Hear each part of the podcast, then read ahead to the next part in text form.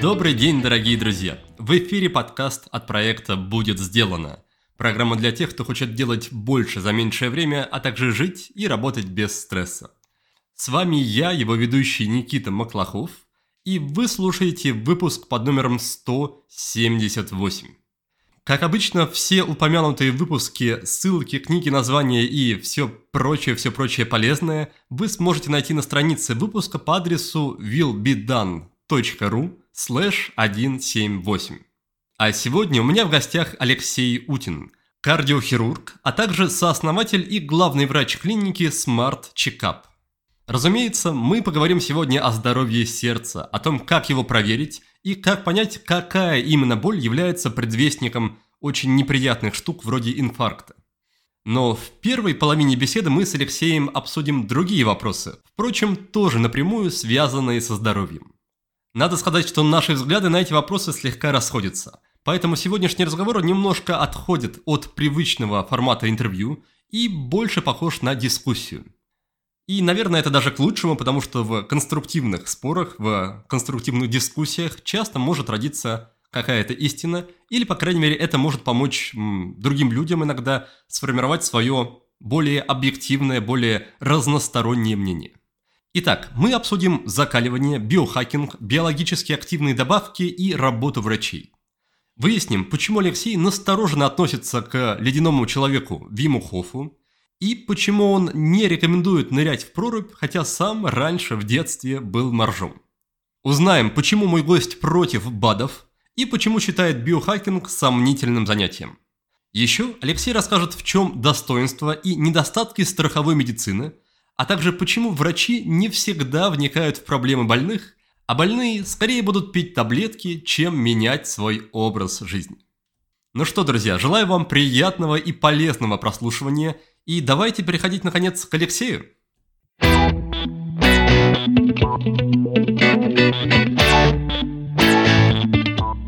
Алексей, добрый день. Рад тебя видеть у нас в гостях. Спасибо большое, что заглянул. Э, Никит, привет. Да. Э, рад, что пригласили. Как сегодня твое настроение? Э, ну, более-менее нормальное. Что-то я сегодня не выспался, поэтому такое. А, ну, посмотрим, как, как пойдет. А как ты вообще переживаешь в своей жизни наступление ноября и, и прочих зимних, пасмурных, иногда для кого-то тревожно-депрессивных месяцев? Как ты с этим справляешься, как на, на тебя это влияет? Мне кажется, как э, большинство людей, что это, ну, что-то побольше спорта, наверное, дать себе. Э, может быть, куплю себе какую-то лампу дневного света, чтобы пободрее было. Буду смотреть на нее в начале вечера и по утрам.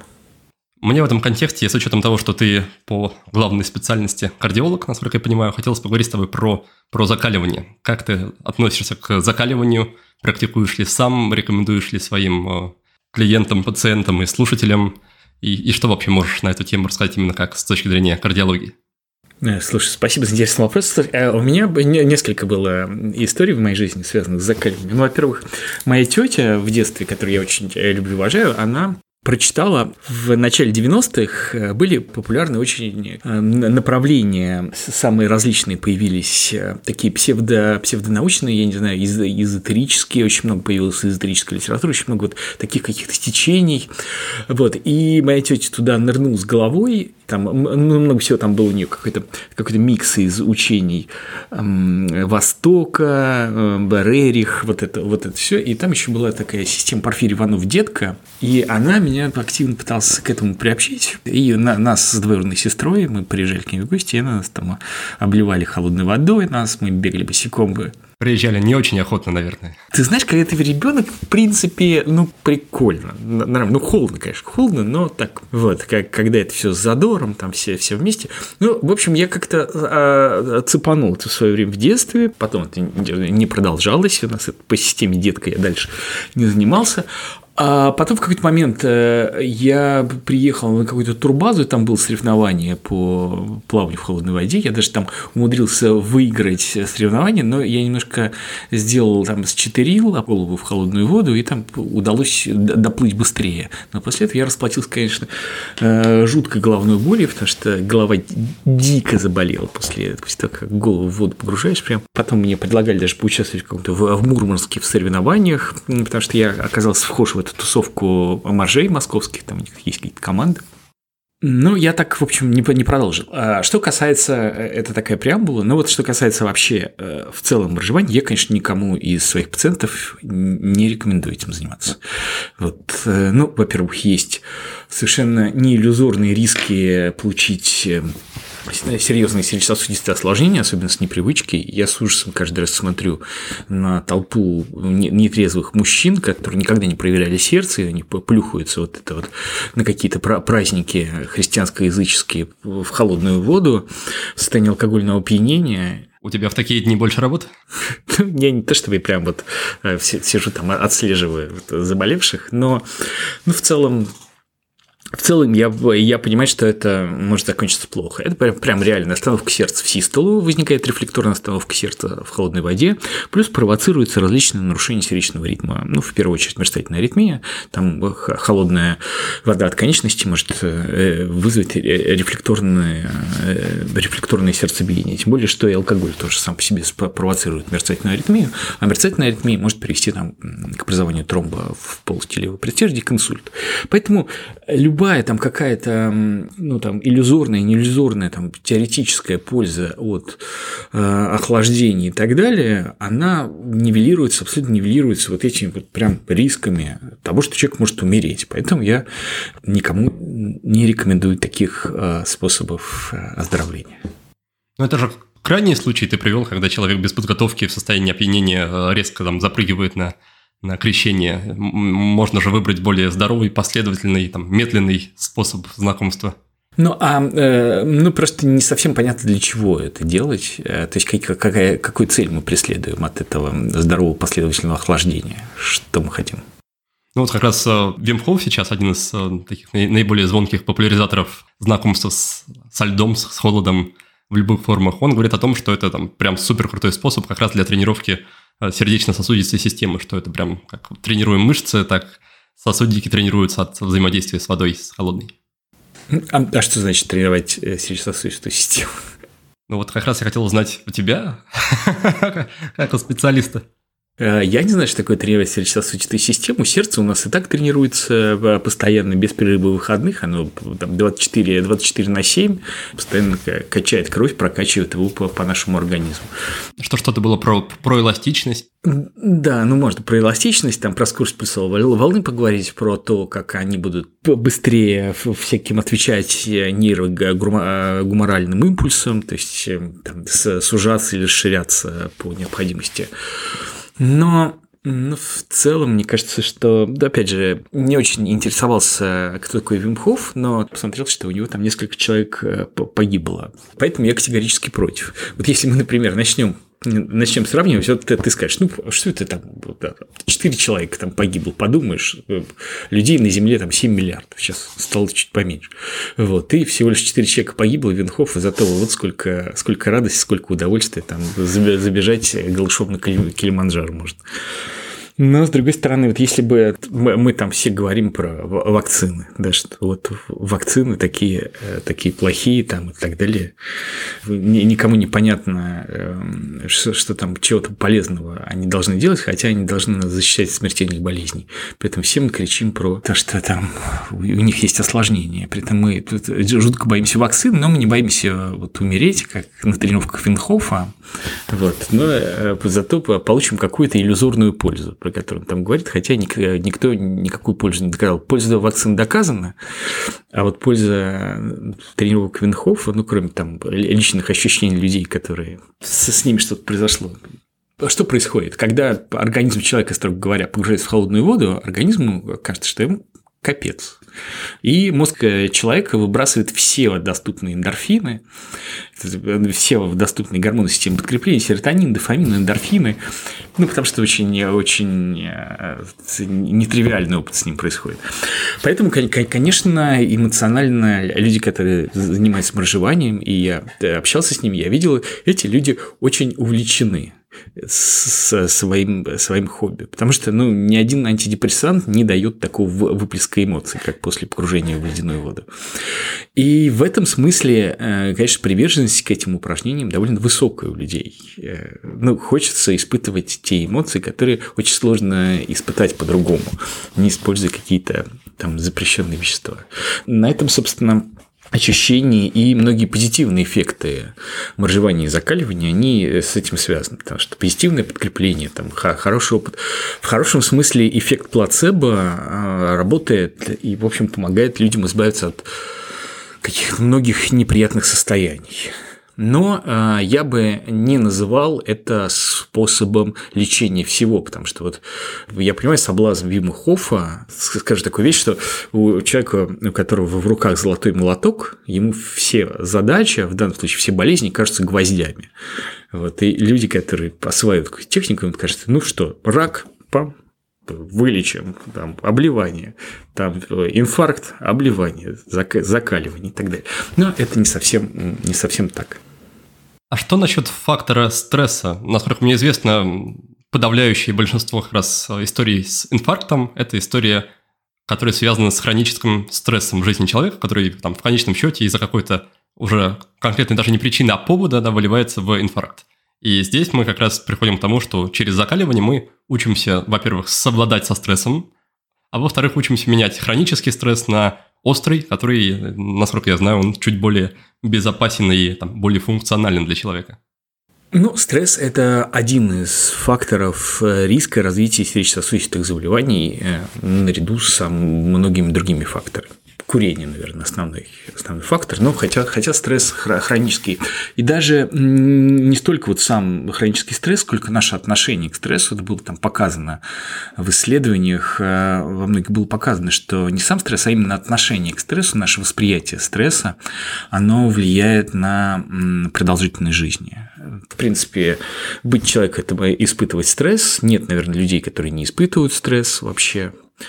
Вот. Все наши предки испытывали стресс. И стресс, кратковременный стресс – это то, что делает, наверное, нас сильнее, если не убивает. Но вот если, если мы не можем переключаться, если мы считаем, что стресс нас убивает, наверное, это как бы такая действительно вредная история, которая активирует там все нейрогуморальные системы.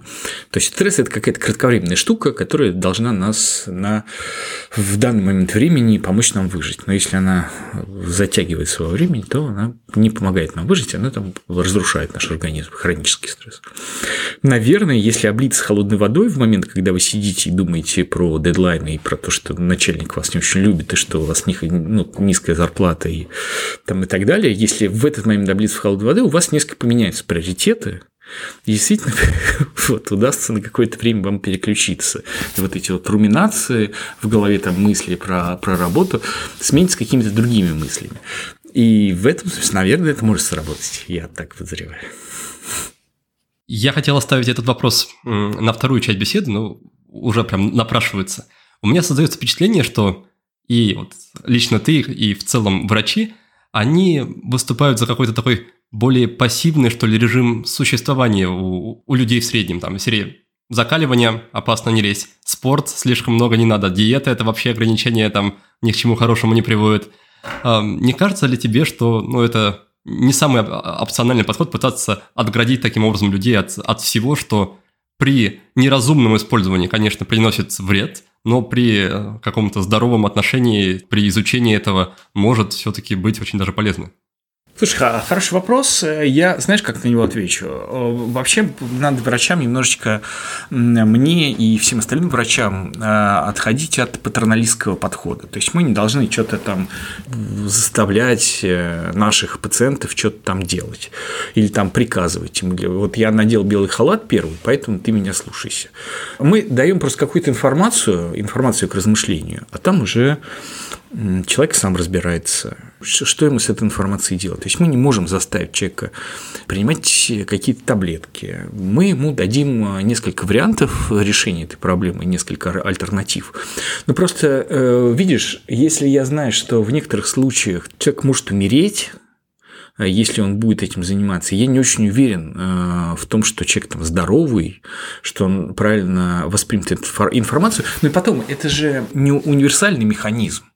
Да, то есть я не могу всем своим пациентам, которые приходят ко мне на прием, даже если я знаю, что там закаливание снижает там уровень холестерина, например, я же не могу всем говорить, ну, вы знаете, короче, прорубайте прорубь, купайтесь. А летом, ну, в ванной туда холодный лед, и вот так вот мы будем пытаться снизить. Ну, то есть, э, я условно говорю. То есть, это рекомендация так себе. На самом деле, в большинстве случаев человеку гораздо проще начать пить таблетки, чем модифицировать свой образ жизни. Человек, ну, для того, чтобы там, снизить уровень сахара, чтобы не заболеть сахарным диабетом, человек даже ну, вес не, не может снизить, то есть не, не может перестать там, есть избыточное количество калорий.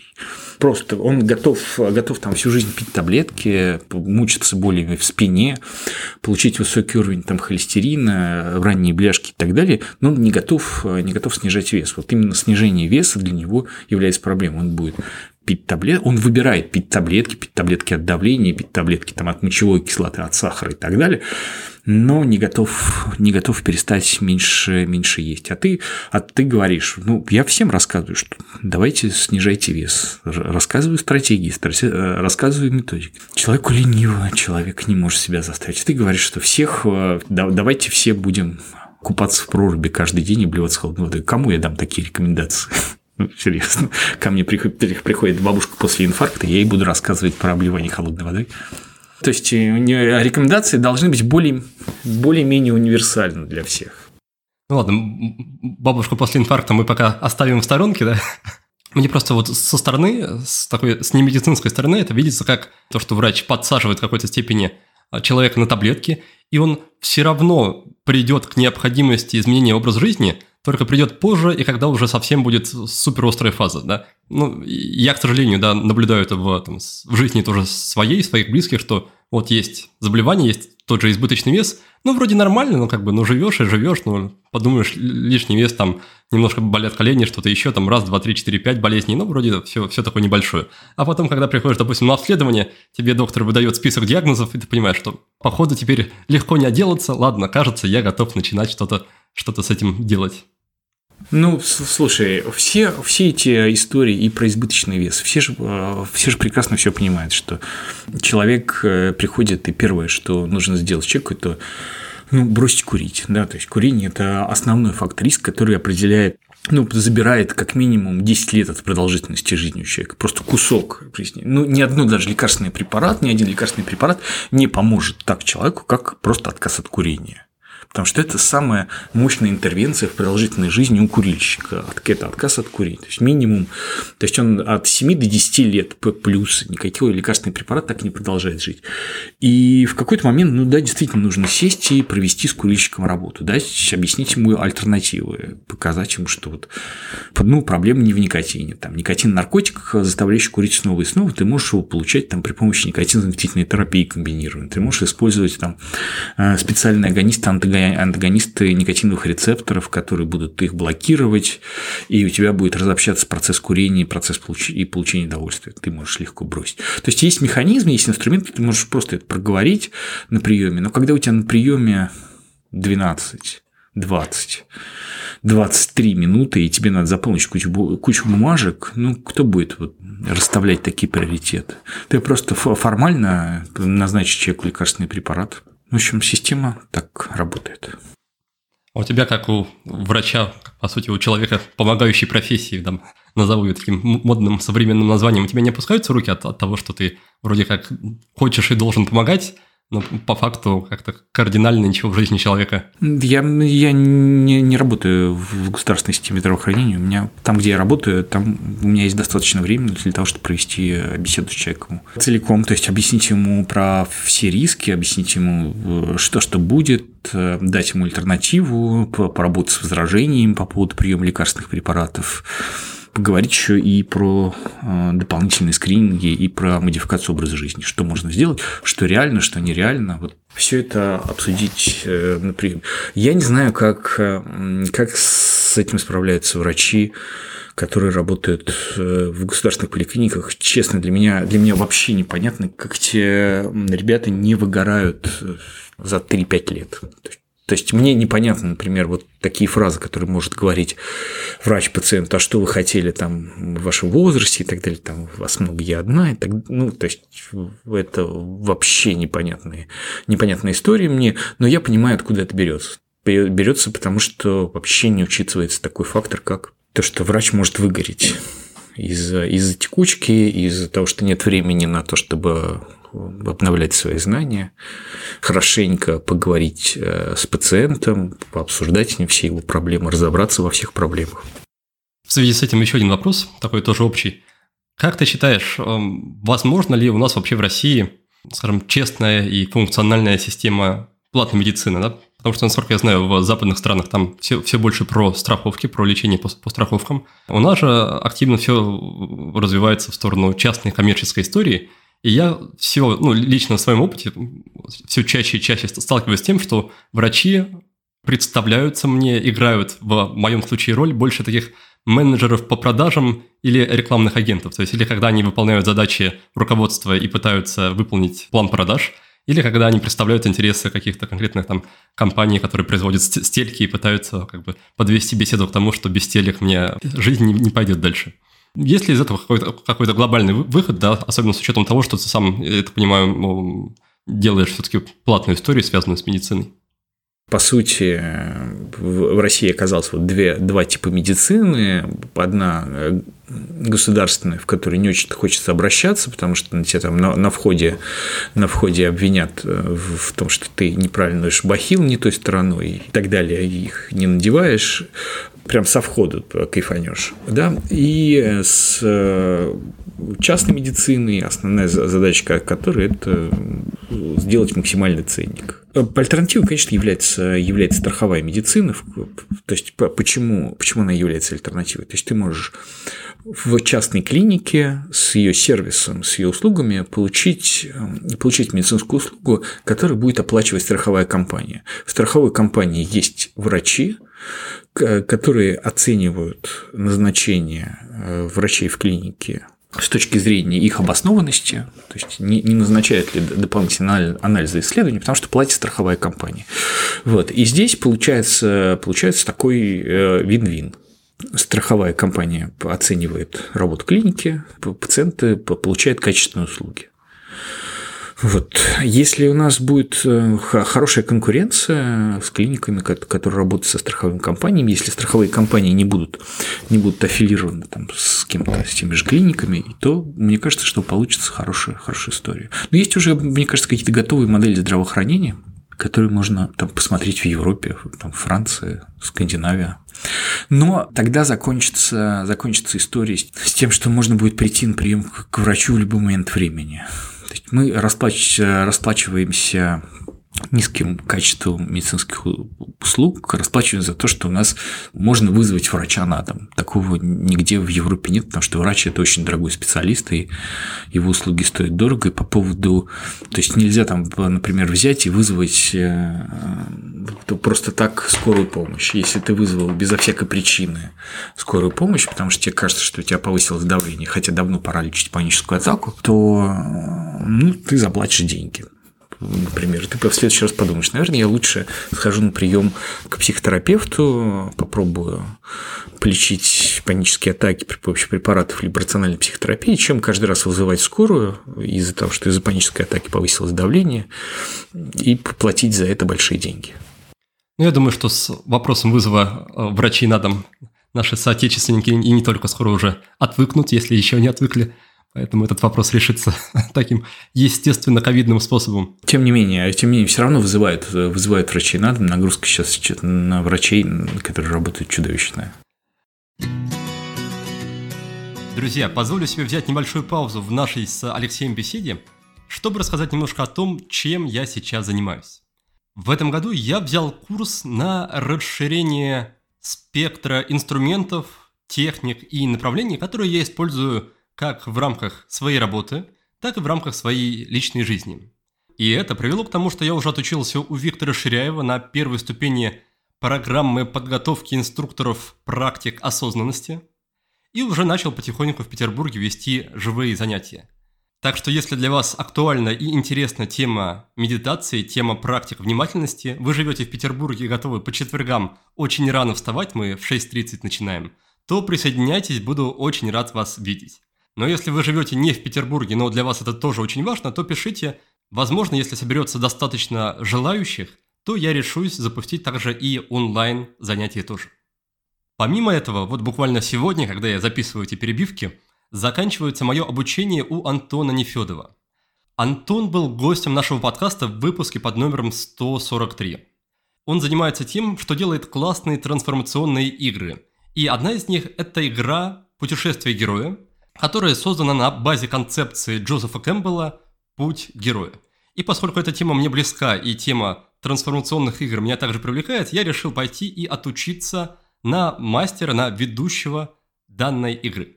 Что такое трансформационная игра? По сути, это небольшой тренинг, он длится от 2 до 4 часов, который представлен в игровой форме, и через эту игровую форму позволяет участнику проработать свой запрос. Причем запрос может быть практически из любой сферы, может касаться денег, отношений, здоровья, чего угодно.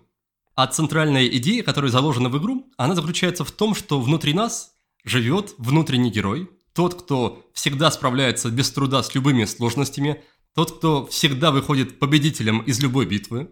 И наша задача в рамках игры просто выпустить его на игровое поле, отправить его в его путешествие и наблюдать за его стратегиями и способами решения его игровых проблем. И дальше уже в реальной жизни можно будет использовать эти стратегии э, для решения своих актуальных ситуаций и запросов. Я уже начал проводить путешествие героя. В эту игру можно поиграть как индивидуально, так и в рамках группы.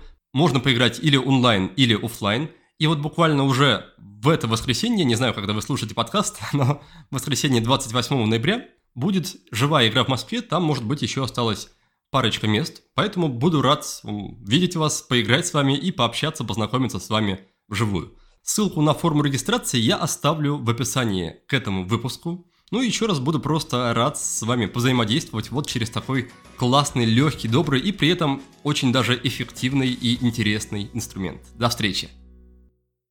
Хорошо, давай тогда немножко поговорим еще на э, там, более-менее острую тему, которую ты периодически затрагиваешь в, своих видео. Это тема с БАДами и добавками, да, вот на мой взгляд, эта тема относится к той же категории, которую я озвучил как вот, «сиди и не рыпайся», что вот БАДы – это такая история, которой лучше не прикасаться. И меня немножко смущает, что, допустим, в твоих видео ты часто, по моим ощущениям, объединяешь все в такую в одну гребенку, что вот БАДы, давайте вот БАДы возьмем, отложим в сторонку и, и в эту сторону смотреть не будем. Почему ты считаешь, что БАДы, в принципе, даже там, если человек хоть как-то пытается это изучать, не могут быть, э, не знаю, полезны, функциональны, подходить э, кому-то? Почему они, в принципе, не могут работать, если по большей части это просто какие-то там вытяжки или экстракты каких-то растений? Ну, ты меня обвиняешь в том, что я э, предвзято отношусь к БАДам, да, изначально. Вот, потому что, видимо, ну, фармкомпании, вот эти продавцы лекарств мне платят, наверное, а продавцы БАДов не доплачивают. Но это не так. Ни те, ни другие мне не платят.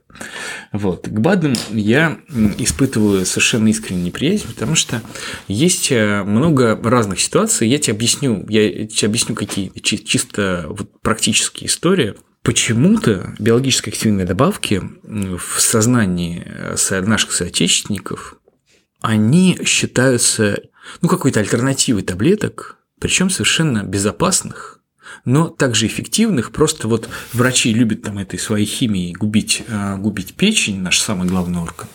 А вот БАДы, они же природные, мать природа же не, нас не обидит. Поэтому вот если врач назначил препараты, препараты там, для снижения давления, для снижения холестерина, для снижения чего-то еще, я, я же не дурак вот эту вредную химию пить, губить свое здоровье.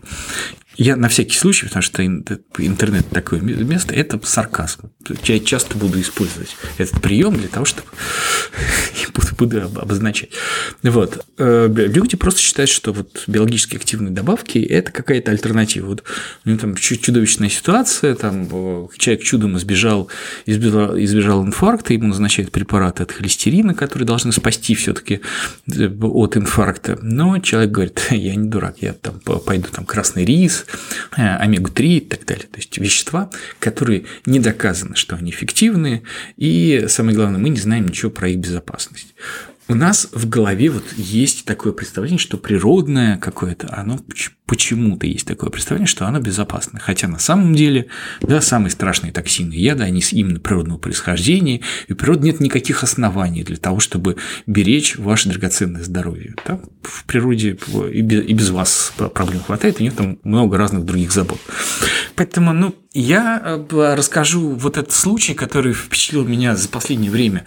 Совсем недавно была ситуация, когда я разговаривал с пациентом, вот, очень долго разговаривал, работал с выражением, рассказал, у него там были атеросклеротические бляшки, это, если там есть бляшки, это абсолютное показание там, к назначению вот этих препаратов от холестерина статинов, а, объяснял ему, что нужно обязательно принимать, потому что иначе там они а, разорвутся, там на поверхности образуются тромбы, инсульты, инфаркты и так далее.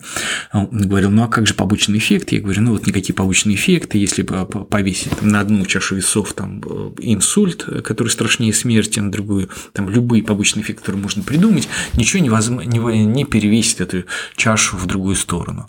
Э, вот. Ну и на самом деле нет никаких побочных эффектов, это все там, они бывают чрезвычайно редко, и вы должны родиться под очень несчастливой звездой, чтобы хотя бы один из них оказался, эм, оказался у вас.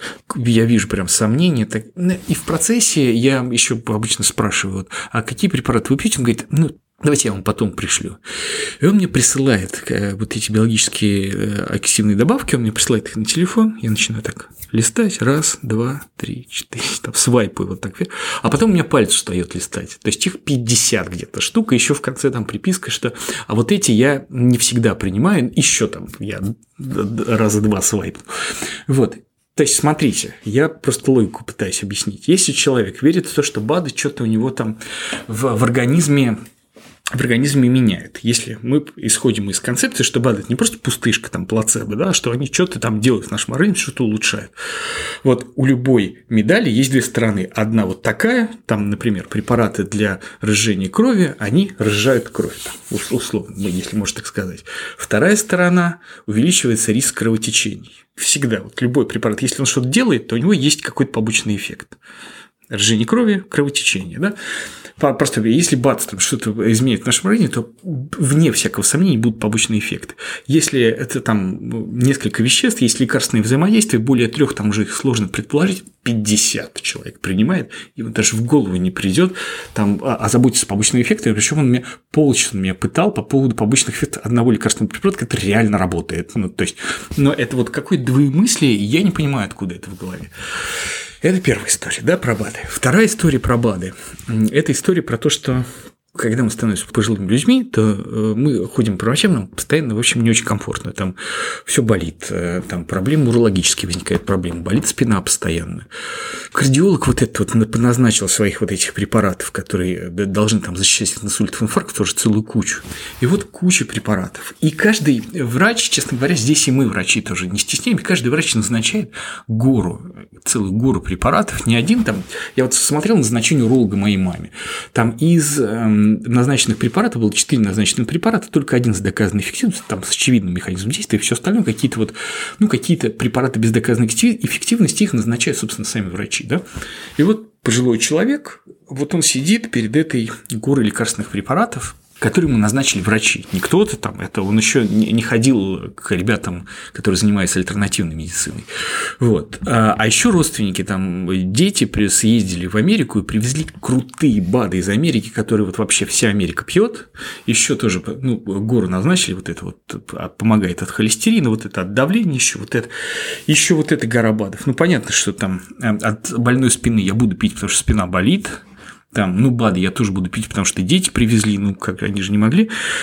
Но вот это вот препараты там для снижения сердечно-сосудистых рисков, от них же ну, состояние не меняется, там, от холестерина, от давления, я, наверное, уже там пить их и не буду, потому что, ну, и так много препаратов пью, можно вообще не завтракать, не обедать, не ужинать, сколько у меня таблеток находится. И в результате оказывается, что пожилые люди действительно пренебрегают приемом именно самых важных лекарственных препаратов, которые, ну, могут защитить там от серьезных проблем. Короче, вот в целом мое отношение к БАДам как с такой с практической стороны – я могу рассказать страшилки про, про то, как в биологически активных добавках для снижения веса туда добавляются там мочегонные, э, слабительные, запрещенные препараты наркотического действия стиму, со стимулирующим эффектом типа эфедрина и так, так далее, и какие-то дизайнерские наркотики, чтобы снижать вес.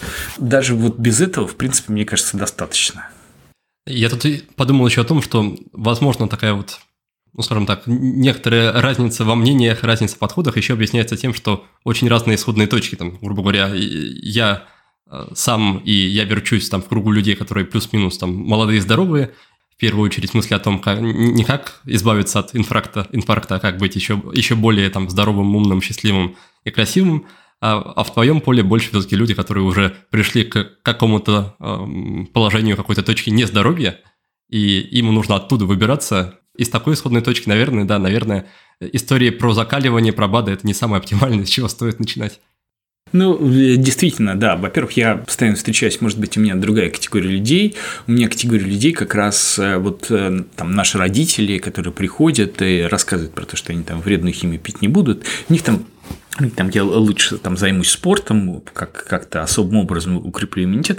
Но, с другой стороны, даже мне кажется, что у молодых людей, но если ты молодой человек, то питайся просто, ну вот ты говоришь, там, вытяжки из растений. А что бы тебе эти растения, не, ничего из них не вытягивать, а просто, ну, например, ну, не есть разнообразную еду, там, как можно больше, в том числе эти растения иногда употреблять в пищу, это получится, мне кажется, даже дешевле. Простая банальная логика, вот мы берем растения, его цену и берем цену, например, растения, вытягивание из него этой вытяжки, там, производственный процесс, упаковка, маркетинг и так далее, в любом случае должно получиться дороже, чем просто по поесть этого растения.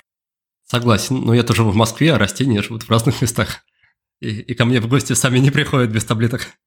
Нет, Москва такой город, в котором уже, мне кажется, можно не сильно переживать. Любой человек может э, получить любое растение э, в Москве, и тут э, мир стал, давно стал глобальным, и нет никаких проблем. То есть, и почему-то вот эти вот суперполезные вещества почему-то почему оказываются в очень экзотических местах всегда. На дне Марианской впадины, там оказывается, или где-то на другом. Почему-то вот именно, именно для вас именно вот э, это вещество, вот этого вещества не хватает, и именно оно там живет где-то прям совсем далеко, по каким-то причинам непонятным.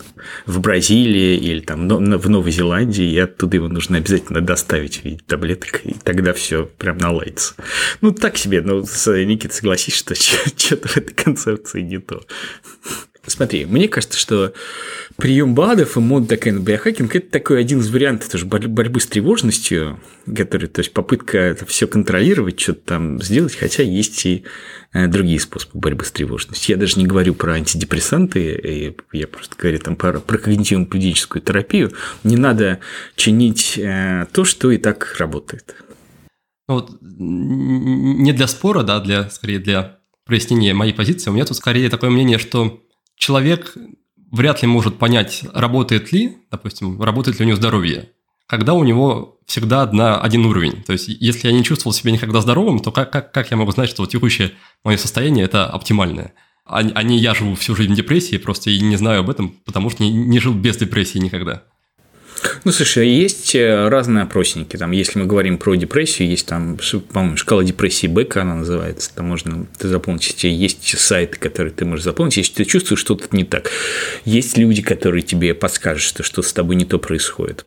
В принципе, если тебе что-то какая-то штука мешает жить, ты можешь с ней, э, с ней разобраться. Вот. И по поводу, по поводу здоровья, Видишь, мы сами э, обычно сравниваем себя с другими людьми. Это не совсем правильно, потому что у нас у каждого свои, э, свои параметры. Очень часто приходят ко мне люди с запросом, что что со мной не так, бежим одно, а с одной и той же скоростью, у меня пульс 180, а, а у человека там пульс 140. Наверное, я какой-то бракованный. Да нет, ну просто каждый из нас немножечко, немножечко разный. Там надо просто бежать со своей скоростью, не стараться бежать, как вот этот, как этот господин, который занимается легкой атлетикой 7-летнего возраста, например. Ну и плюс мне еще видится такой некоторый, не знаю, как по-русски сказать, некоторый шейминг, знаешь, что если ты хочешь улучшать свое здоровье, ты, видимо, тревожный. Сразу, пожалуйста, сходи там, вылечись от тревоги. То есть не допускается других возможных причин для такого поведения, как будто. Может быть, э, ты понимаешь как? Вот по данным э, европейских всяких э, ассоциаций, 27% людей в Европе у них есть заболевание депрессивное тревожное расстройство, требующее вмешательства специалиста, либо назначения терапии, либо когнитивно-поведенческой терапии, там, или какая-то рациональная психотерапия. А в России э, на порядок или на два порядка меньше обращения людей по поводу этих заболеваний.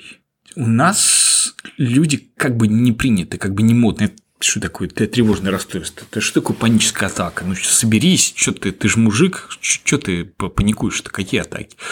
Видишь как, частые болезни бывают часто, редкие болезни бывают редко. Может быть, действительно какая-то, какая можно предположить, что какая-то теоретическая проблема – есть какая-то теоретическая болезнь, это не тревожное расстройство, а какая-то действительно проблема, и теоретически можно предположить, что случайным образом человек, выпивая 50 БАДов, попадет этим БАДом в эту проблему и решит ее. Но вероятность такого, э, такого очень низкая. Вот. А вероятность того, что у человека будут какие-то проблемы, там именно, именно из-за того, что организм человека это не химическая колба, и вот 50 разных веществ каким-то взаимодействием случайным образом сделает ему хорошо низкое, а вот что ему сделает плохо высокое я тогда еще немножко продолжу разворачивать свою, свою позицию по поводу БАДов. У меня в этом плане отношение не, не то, что вот я задумался про свое здоровье, и первым делом я иду покупаю себе килограмм БАДов. Это скорее история про то, что окей, вот у меня есть сон, сон супер важно, давай-ка я сон починю. Хорошо, кажется, починил. Он же за счет когнитивно-поведенческих терапий, опять же, чинится, не за счет БАДов. В том числе, в том числе, да.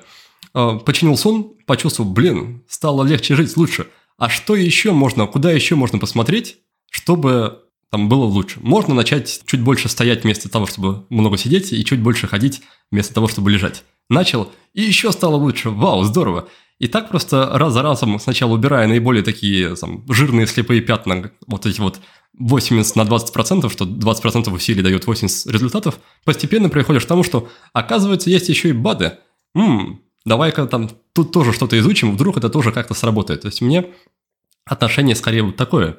Не в том плане, что БАДы должны как-то решать все сходу проблемы, а в том, что есть какие-то точечные моменты, которые ты не мог или в принципе невозможно компенсировать за счет, допустим, изменения э, сна, движения, там, дыхания, чего-то еще, но можно их там под подзакрывать за счет травок и растений. Вот смотри, давай так, есть куча э, исследований, метаанализов про сон. Есть куча исследований, метаанализов про влияние физической активности, про контроль веса, про э, отказ от курения и так далее. Если мы увидим, что какая-то травка чудесным образом влияет на какой-то параметр и, и отличается от плацебо, ради бога, ну, покажите исследования, мы их, изучим. И пока, пока ни одна биологически активная добавка не показала никаких, никаких чудес. Поэтому, ну, и как только она покажет эти чудеса, она автоматически станет э, лекарственным препаратом.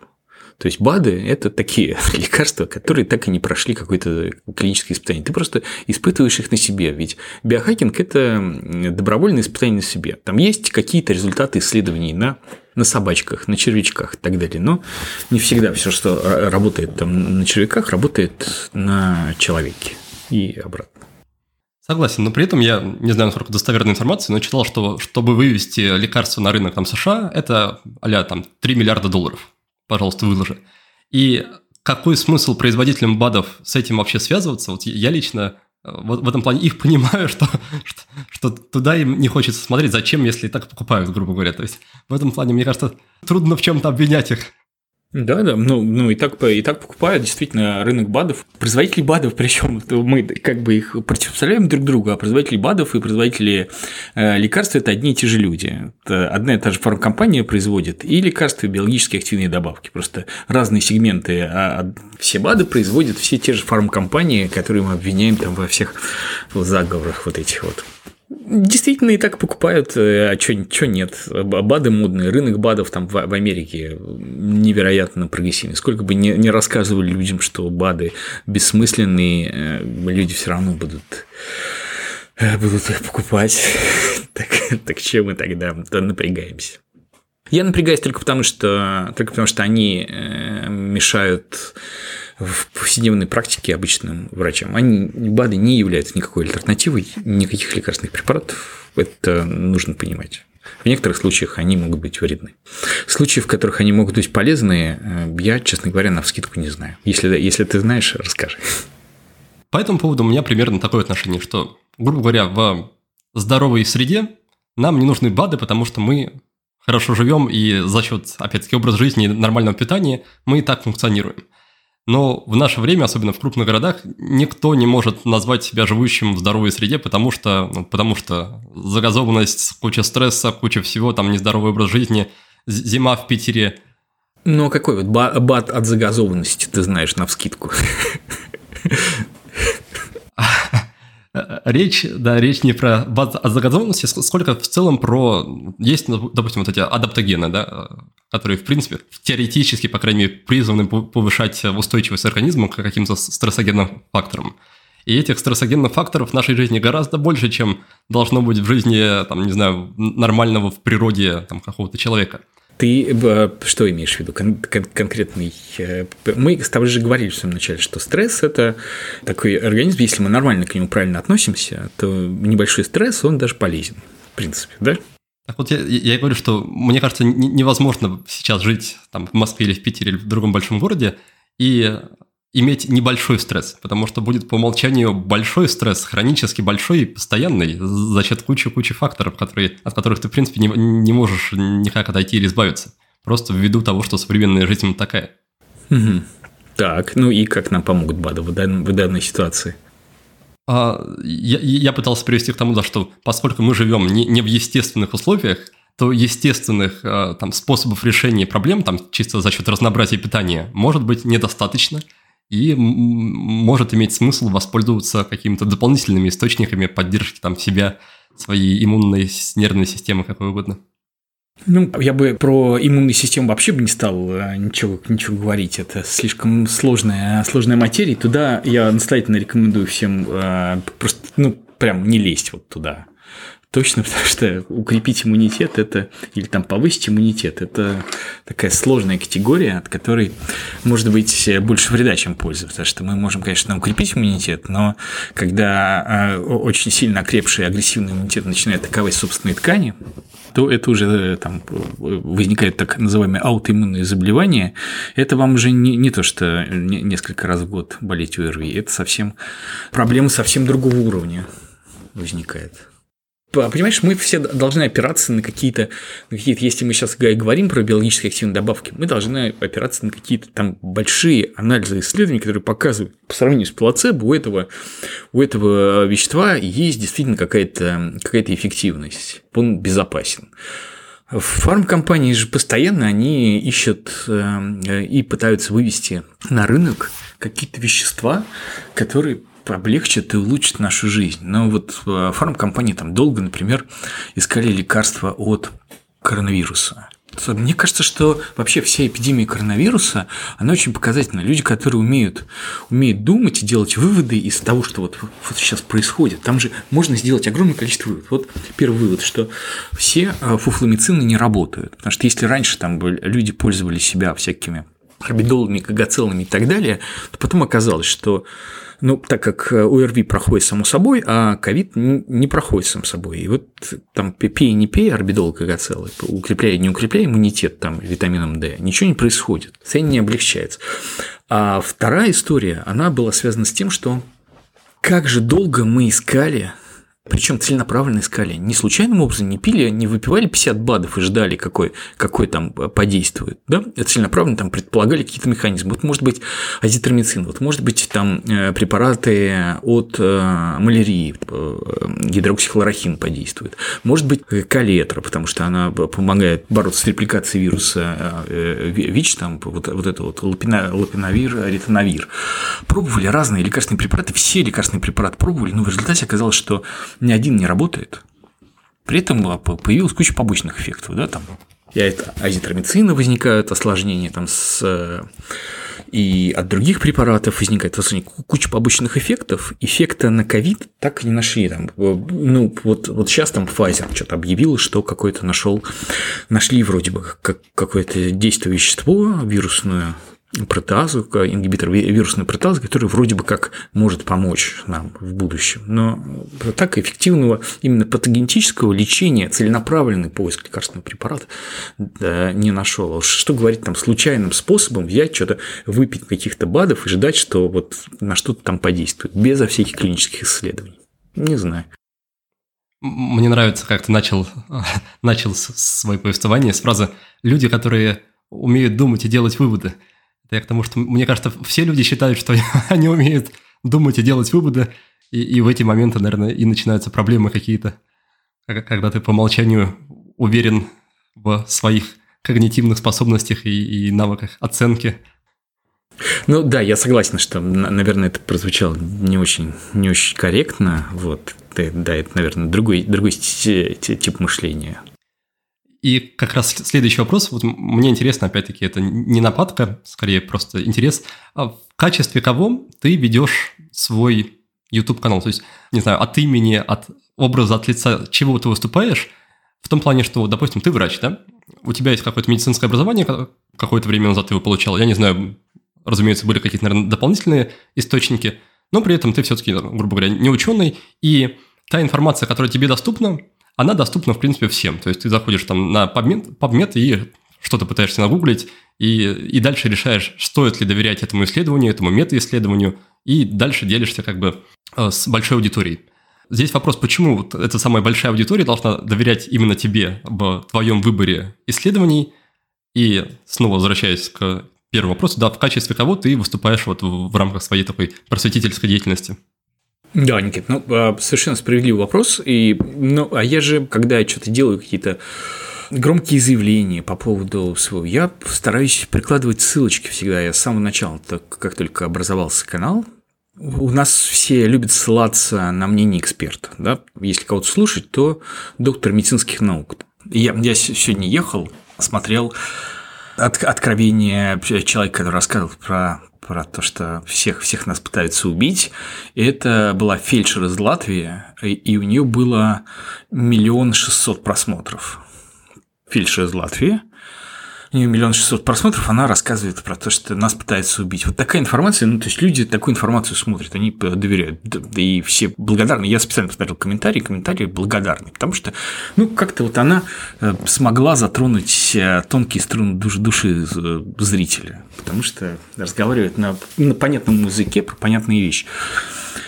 Но когда мне какая-то тема интересна, я ее прорабатываю, смотрю ссылки, смотрю исследования, я, может быть, что-то не знаю, но я приглашаю еще, еще хороших экспертов. Вот, видишь, мне моего медицинского образования хватает на то, чтобы понять, э, насколько эксперт, эксперт, которого я приглашаю к себе на YouTube-канал, чтобы поговорить про какую-то проблему, насколько он хорош, насколько он говорит правильные вещи. Я, знаешь, такое вот ощущение есть э, правильно или неправильно разговаривает. Это ну, просто я уже насмотренный, начитанный, Поэтому я, кого я приглашаю, что я сам говорю в своих роликах, это ну, просто на основании той информации, которую я вычитал из правильных источников.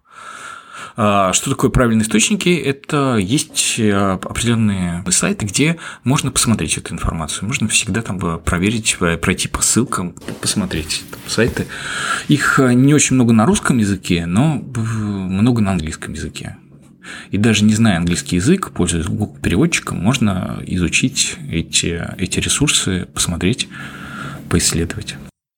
И мне в этом плане интересно, не получается ли то, что ты подменяешь у людей веру в каких-то одних авторитетов э, прошлых, там, которые рассказывают про БАДы и про фуфломедицины, верой в себя. То есть, вот посмотрите, я как бы сходил за вас, посмотрел, делайте как я, и, и будет, э, не знаю, будет здоровая жизнь, и будет счастье. Не будет ли более тогда здоровой истории сказать им, что, ребята, вот есть такая тема, вот ребята э, рекомендуют БАДы. Я с этим не согласен, я вычитал, что это не работает, но вам я говорить не буду. Вот идите на PubMed и, и, и сами посмотрите.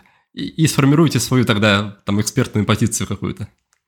Ну, а в, а чем тогда будет, будет мой продукт? То есть, что я буду говорить в своих YouTube-роликах? Я, э, значит, у меня нет никакого мнения, вот есть PubMed, э, то есть, просто я буду в роликах каждый раз рекламировать PubMed, ребят, которые говорят про БАДы, но своей личной, э, личной позиции не высказывать. Тогда о чем я буду делать, делать ролики и обзоры? Ну, а в текущий момент разве твоя личная позиция, она не эквивалентна вот как раз этим историям из подмеда, или, или там есть что-то еще дополнительное к этому? А, и если есть, то, то почему этому опять-таки можно доверять, если это твоя личная позиция, а не, а не данные из подмеда? Я скорее как раз про историю доверия к авторитету пытаюсь понять, где, где это э, разумная грань этого. Популяризация каких-то каких историй про медицину просто берем и простым языком рассказываем людям, про то, что написано сложным языком. Вот э, врачи между собой разговаривают на медицинском языке. Врачи часто с пациентами разговаривают очень сложно, и это большая проблема там, современной медицины. То есть мы ну, не умеем, нас этому не учат, нас не учат разговаривать. Весь научпоп, он, он так устроен. То есть ты просто э, простым языком рассказываешь, ты при, при этом ты прикрепляешь ссылки, редко кто по ним ходит, но кто сходит, такие, О, окей, да, так это э, устроено везде. Причем это э, мнение, вне всяком сомнении, не в последней инстанции. Оговариваюсь, что там это не руководство по диагностике и лечению. То есть есть э, какие-то другие позиции, при этом еще и мнение медицинской науки расходится. И в самом подмеде можно встретить большое количество исследований, причем они будут противоречить друг другу. Вот. Но все-таки я какую-то стараюсь транслировать какое-то мнение, которое ну, которую при, придерживается подавляющее большинство в научном сообществе. Вот. Я опять же хочу сказать, что это все может поменяться. Концепция меняется постоянно. Опять же, э, мы видим, что происходит с эпидемией коронавируса. Когда я учился в институте, лечили от инфаркта миокарда особо одним образом. Да? Потом все поменялось, оказывается, что инфаркт миокарда надо лечить вот хирургически. То есть это ввести в операционную, как можно быстрее, ставить стенд в инфарктозависимую артерию, все очень сильно меняется. Сейчас происходят какие-то революции, революции в медицине. В эндокринологии сейчас появилось несколько групп лекарственных препаратов, которые могут перевернуть вообще игру в лечении сахарного диабета. И уже, уже переворачивают, в том числе и в лечении ожирения. Поэтому э, ну, ценность в том, что обновлять знания, те знания, которые у меня были когда я начинал свой канал, они были совсем, другие. Наверное, если я сейчас пересматриваю эти ролики, которые я снимал в начале, у меня будет, э, будут какие-то к себе вопросики к тогдашним. Процесс динамический. Классно, спасибо тебе, что терпеливо выдержал эту часть беседы. И если не против, давай вернемся к первой теме, как раз к кардиологии и к здоровью сердечно-сосудистой системы. Я бегло просматривал твои материалы, и там был интересный момент про то, что с помощью кардиограммы особо о здоровье сердца э, сказать ничего нельзя. То есть, кроме как того, как оно себя ведет в моменте, кардиограмма, как я понял, мало что говорит. Расскажи, пожалуйста, какие есть маркеры, показатели анализа, которые могут помочь оценить здоровье сердечка и всего, что с ним связано? Это большая проблема россиян, про россиян скажу, потому что я не знаю, как в других э, культурах, просто мало с ними сталкивался, с тем, что Наши сограждане, э, сограждане очень не любят ходить обследоваться к врачам, там какие-то очереди, там вдруг они что-то найдут. Но хорошая, хорошая альтернатива – пойти сделать где-нибудь там, э, на сервисе «Мои документы», сделать кардиограмму, где тебе скажешь, что ЧСС такая-то, ритм синусовый, или какой-то еще. Вот, и ты, ну, вроде скажешь, да, вроде все нормально, и, и ты уходишь. На самом деле кардиограмма – это без консультации специалиста, а кардиограмма – это странный метод обследования сердца. Все, кто думает, что вот в этих вот извивах, изгибах кардиограммы зашифровано зашифрована вся ваша жизнь, что было, что будет, с чем сердцу успокоиться, то у меня для вас плохие новости. Кардиограмма очень узкий э, метод исследования там электродвижущей силы, которая возникает в сердце во время его сокращения. Электромагнитный вектор он меняет свое направление в зависимости от того, как идет возбуждение по сердечной мышце электрическое. И Кардиограмма – это графическое, графическое описание вот, вот этого процесса, процесса в сердце. Там сильно ожидать, что вот много какой-то информации вы получите от того, что, от того, что вот мы это посмотрели, мы можем увидеть инфаркт миокарда в ходу. Мы там хорошо умеем его расшифровывать по изменению этого вектора. Да, там еще какие-то нарушения сердечного ритма мы можем увидеть, происходящие в момент.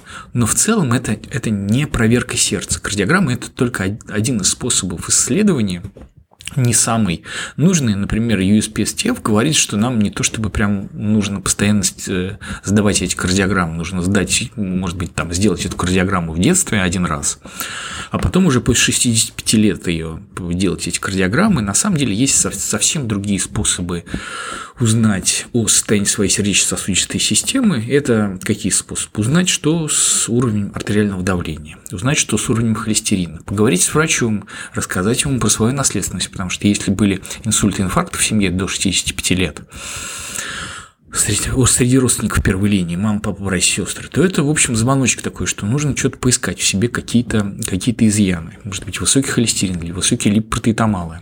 А, может быть, там сахарный диабет или еще какие-то факторы, которые даже мы не знаем про них, но тоже, в общем, заставляют задуматься. Вот желательно сделать это лет в 30-40, ну, вот где-то в районе 40 лет точно узнать про холестерин, сахар крови, там уровень артериального давления в покое. А если холестерин повышенный, имеет смысл сделать, а, исследовать сосуды шеи, благо в России это довольно дешевый, дешевый метод, посмотреть, нет ли там уже атеросклеротических изменений бляшек. На самом деле вот этих анализов обследований не очень много. Вот опять же, многие люди, которые увлекаются биохакингом, пытаются измерить уровень молибдена, лития в крови и считают, что это очень важная информация, ну вот, но это не так важно, как, правда, знать свой уровень холестерина и пофиксить его, особенно если, если уже есть атеросклеротические изменения в, в артериях. Вот что я хотел бы сказать. Классно. А что делать в случае, если родственник на твоих глазах испытывает какое-то ужасное состояние вроде инфаркта или инсульта? Какие самые разумные первые действия? Первое, что я должен сделать, э, взять трубку телефона и выз... позвонить 112, э, чтобы вызвать, или 103, чтобы вызвать скорую помощь. Потому что если случился инфаркт, инсульт, то там есть такое э, время миокард, такой показатель, чем больше времени проходит с начала приступа, тем больше, больше кусок сердечной мышцы погибает, если мы и говорим про инфаркт миокарда, и больше кусок мозга погибает, если мы говорим про ишемический инсульт в первую очередь вызвать скорую. Но это всегда это в любой критической ситуации при остановке сердца. Первое, что мы делаем, вызываем скорую, а дальше уже пытаемся разобраться с ситуацией помочь. Понимаешь, есть оказание, оказание первой медицинской помощи, есть э, неотложная помощь, ей бы неплохо каждому человеку сходить и поучиться, там, как делать э, сердечно-легочную реанимацию, непрямой массаж сердца. Это такие навыки, которые ну, время от времени их, освежать их нужно, чтобы в критической ситуации понимать, что происходит. Потому что в критической ситуации, ну, кто был в критической ситуации, понимает, что мозг в этот момент отрубается. Все то, о чем мы сейчас с тобой говорим, там, к спокойным голосом, я как раз хотел, хотел сказать, да, поможет ли, спросить, поможет ли изучение этих навыков в такой ситуации, когда если они еще не закреплены, да? Ну, если да. То есть, на, на самом деле, ре, про реальная история – это их э, несколько раз э, закреплять, э, и прям это должен быть длительный курс. Их надо прям постоянно тестировать, чтобы последовательность действий была практически рефлекторная. То есть, чтобы она была закреплена уже на уровне рефлексов. Вот если ну, так натренироваться, то, конечно, конечно, поможет. Ну, хотя бы иметь а, правильные последовательности действий, какие-то представления. Давай мы с тобой поговорим а, тогда, что такое боль в сердце, и о которых нужно опасаться. Боль в сердце – это давящие, жгущие, пекущие а, боли вот здесь вот за грудиной, жмет, печет, давит, особенно усиливается при физической нагрузке. Да, Алексей на центр груди показывает, если что. Да, в центре груди а, боль за грудиной, э, которая усиливается при физической нагрузке, сжимающего, давящего, жгущего, пекущего характера. Вот.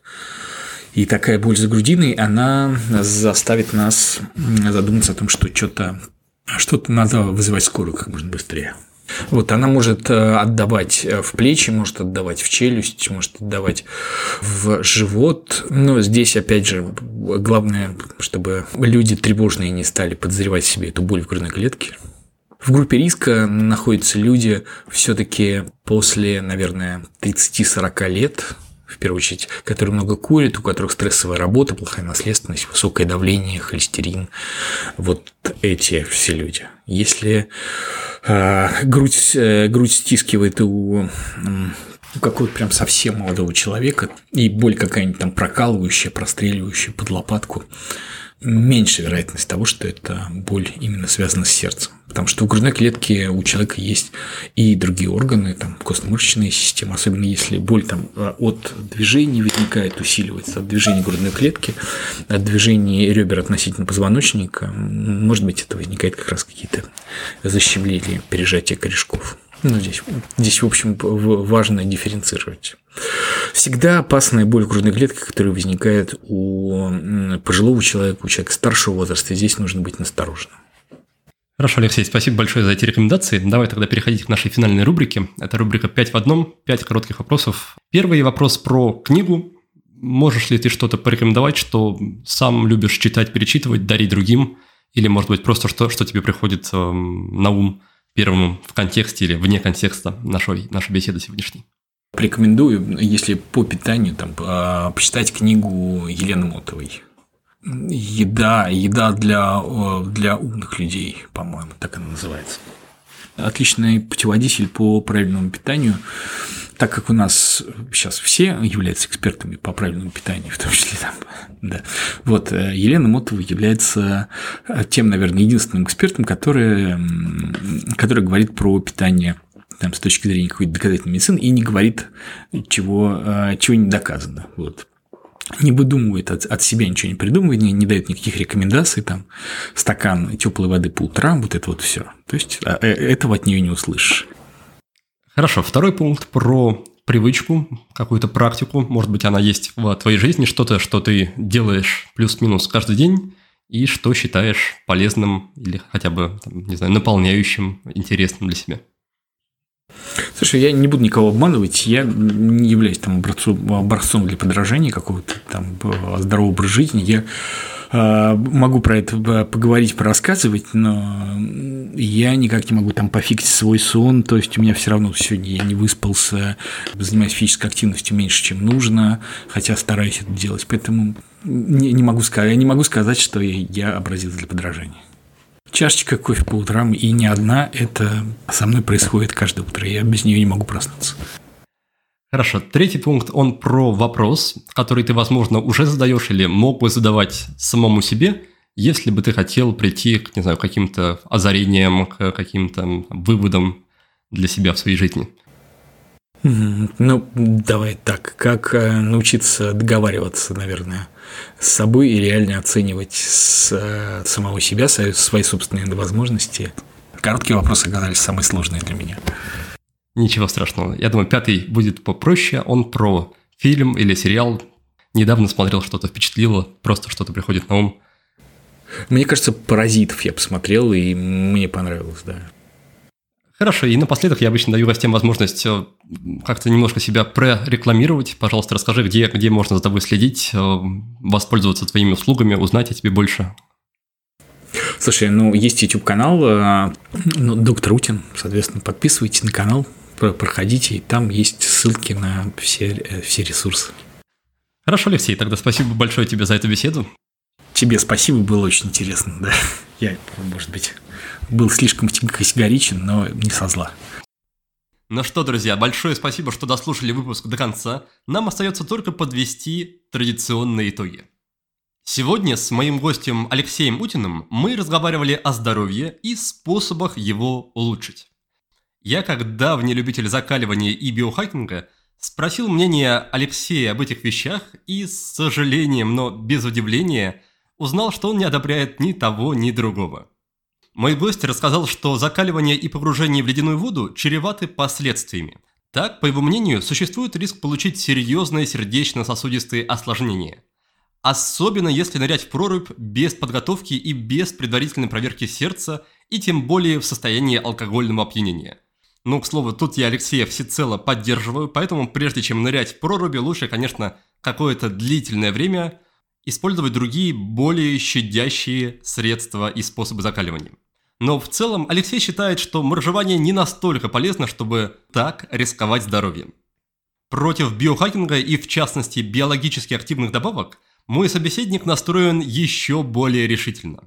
Он сказал, что БАДы нельзя считать безопасной и эффективной альтернативой таблеток. У добавок могут быть побочные эффекты, а если принимать одновременно несколько штук, то риск навредить себе возрастает многократно.